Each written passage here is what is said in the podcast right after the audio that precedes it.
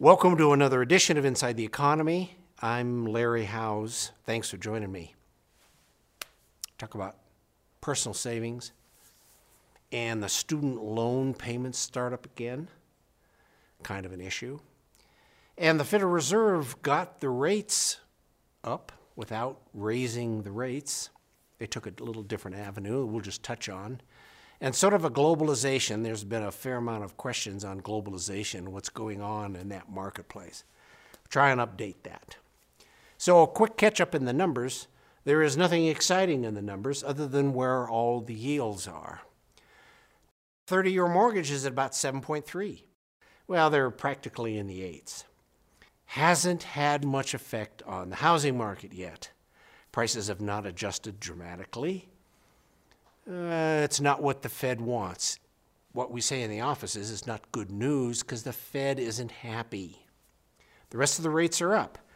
They didn't raise rates when they were supposed to, whenever that was, 20th of September, whatever the date was. They just said we're going to keep them higher longer. That's all it took. Everything went zit. And they still have room to play around with the rates if they choose to later this year or even early next year. The message was we're not happy, the Federal Reserve, we're not happy. We may raise the rates, we may not, because nothing bad is happening. Housing is not down. Wages are up. It goes on and on and on. There's not bubbles. There's not all kinds of things. Things aren't slowing. The consumer isn't slowing. The consumer isn't piling on debt goes on and on and on. And the Fed likes that kind of stuff because everything slows down. Now, the term recession is bantered around like they're waving a flag, and it really doesn't mean anything other than it's a mechanism that deflates bubbles, deflates housing bubbles, debt bubbles, whatever it is. Whether we have one or not is irrelevant. But there's no indication that the economy is going to slow substantially in the near future. GDP, latest, well, iteration of GDP in the second quarter, stayed at 2.1. The numbers I've seen so far for the third quarter are higher than that. Not what the Fed wanted. Unemployment, barely up, 3.8. Initial claims, down, even though there's kind of a strike. Strikes don't have any impact on initial unemployment claims, just so you know. So, Bank of America, that keep track of credit cards very closely, was following a big announcement that the Federal Reserve Board said, well, savings are down. They've moved $4 trillion out of banks, so they must be spending that money. This is sort of indicative, and this is done by income level.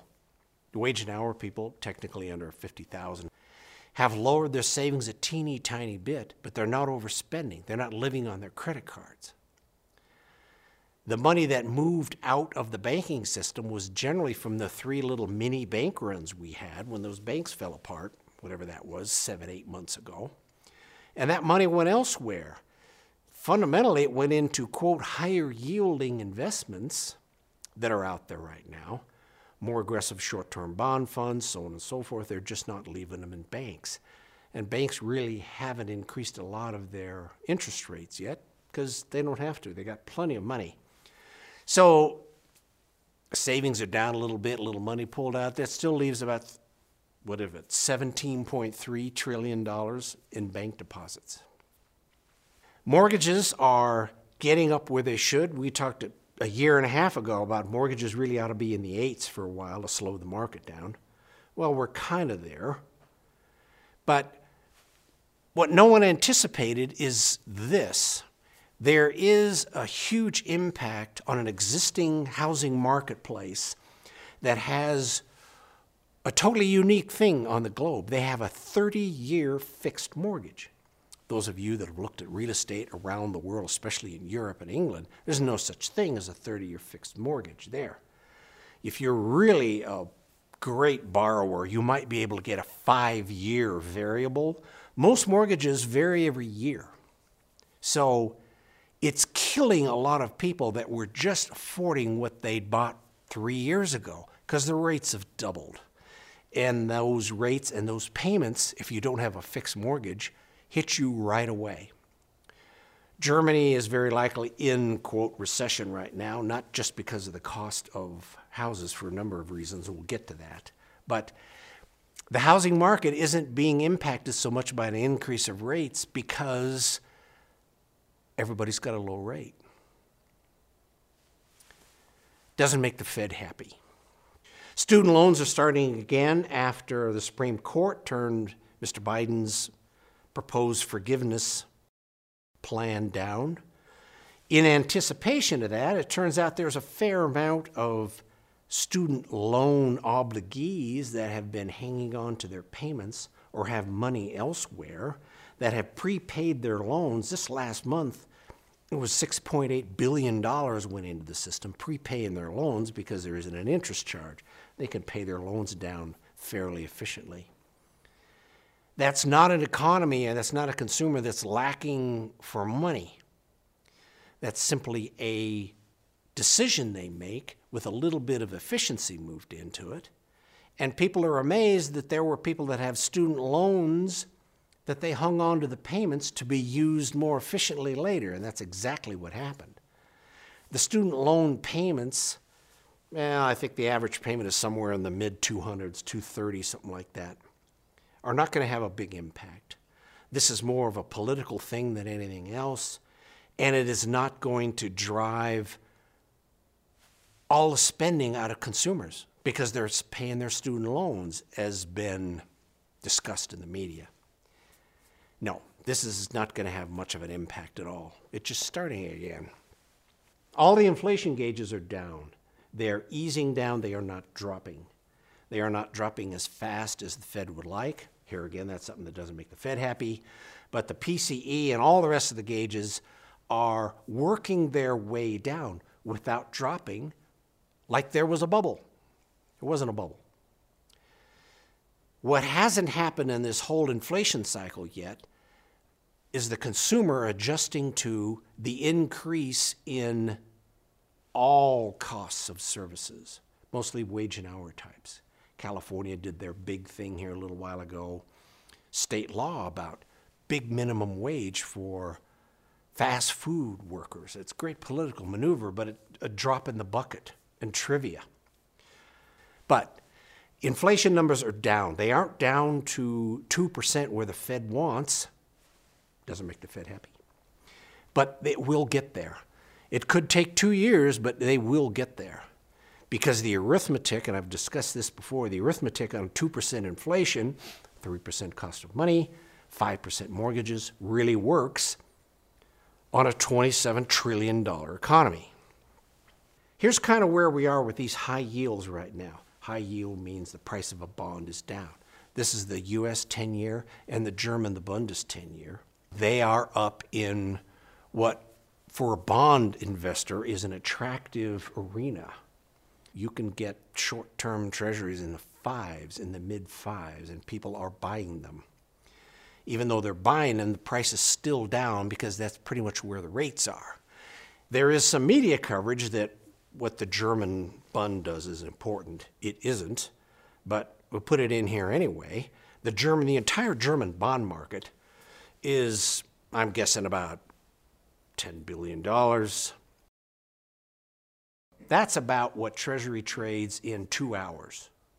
So the fact that their yields are up just suggests that they are feeling the pinch too, and that is driving the cost of their money up dramatically. Here, the bond market is simply going to adjust to these new yields, lower price, high yields, and go from there. Give them six months, and that bond market will start to recover from, let's call it three years worth of relatively flat, if not bad, performance.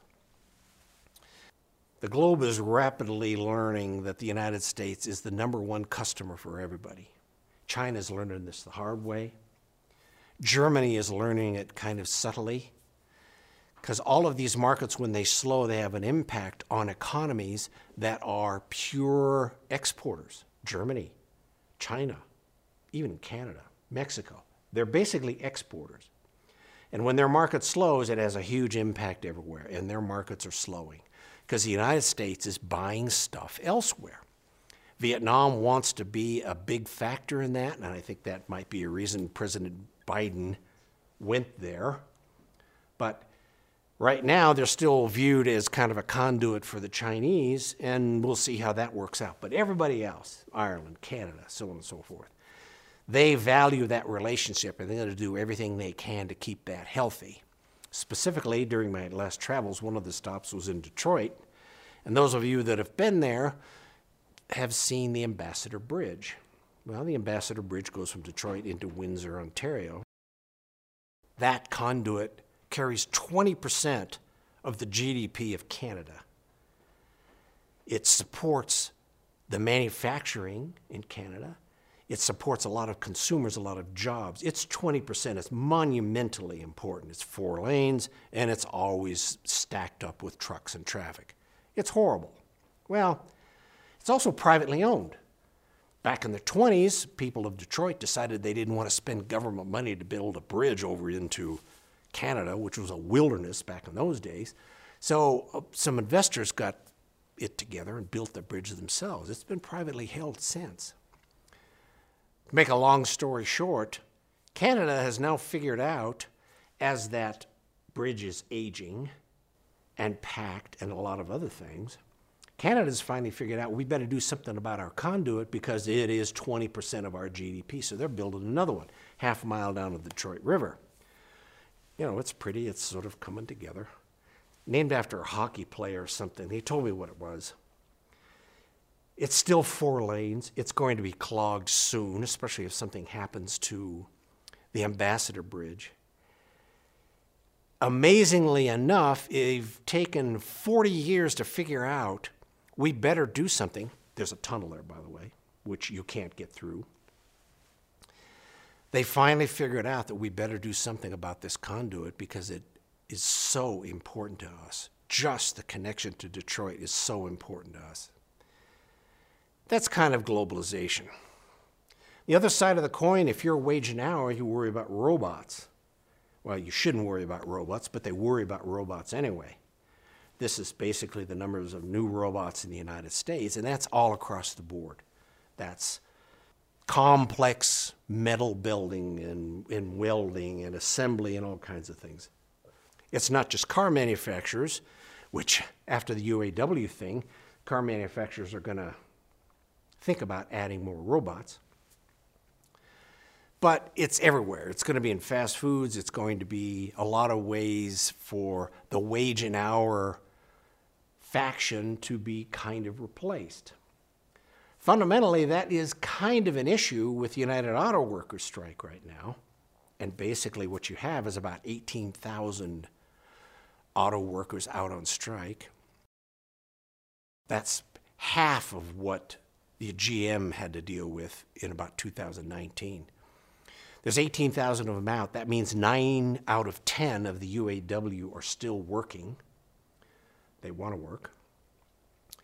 The UAW is paying these striking workers $500 a week, and they've got $825 million in their strike fund, so they got about 11 weeks worth of benefits. And then that comes down. So they got to get this done pretty quickly, or things aren't going to go well it is clearly, and I think even the people I talked to in Detroit and Cleveland, it was about the health of the union, not necessarily the best benefits of the workers. The union needs new members because they've dropped half their members in the last several years. They need new members, so they got to show they can get weight. You know, you know how it goes. This is not significant. This is not going to be a huge deal in the U.S. economy. Very unlikely. It just needs to be resolved for the benefit of the Union. And Ford decided, well, we're not going to build our new battery plant in Michigan, or it's not going to be Union, either one. It is clearly a big things, little things. What you want is new manufacturing and work in a new manufacturing plant and not stand there and argue about we want our old pensions back. So the UAW is going to resolve some issues and really going to be popular in the media, but it isn't particularly important. Back to robots. Big things, little things. What you have to have are consumers that are well paid in an economy to have a strong economy. It's amazing how it seems the United States are the only people that have figured that out. A little bit of Canada, but nobody else. You get paid. You're a consumer, you buy things. Interestingly enough, China, which is far and away installing more new robots than anybody else, they have the biggest problem of low end workers of anyone on earth. They're worse than India. What we would consider homeless here is a standard worker in China, considering what they're paid. And they seem to be trying to replace them with robots. It's an amazing contradiction. Trying to build strength and consistency in your economy, you need paid workers, not robots. But they're moving ahead on it. There'll be more about globalization here later, but fundamentally, the U.S. economy is adapting to new expenses mostly on the lower end. Airline pilots, and that's not the lower end, but the UAW, the airline pilots, a number of groups like this are bringing their wages up to where they should be, and then we'll simply adjust to them. Three more months, most of that will be done. The bond market will probably make a great recovery here, it's certainly in the next six, because they'll buy into these new yields. And it doesn't matter whether they declare there's a recession at some point there's simply no evidence that we're going to have one. Spending and everything else is looking great into the third quarter. Well, as always, questions, send them along to info at SHJ Wealth Advisors, and I'm happy to deal with it. Thanks for joining me.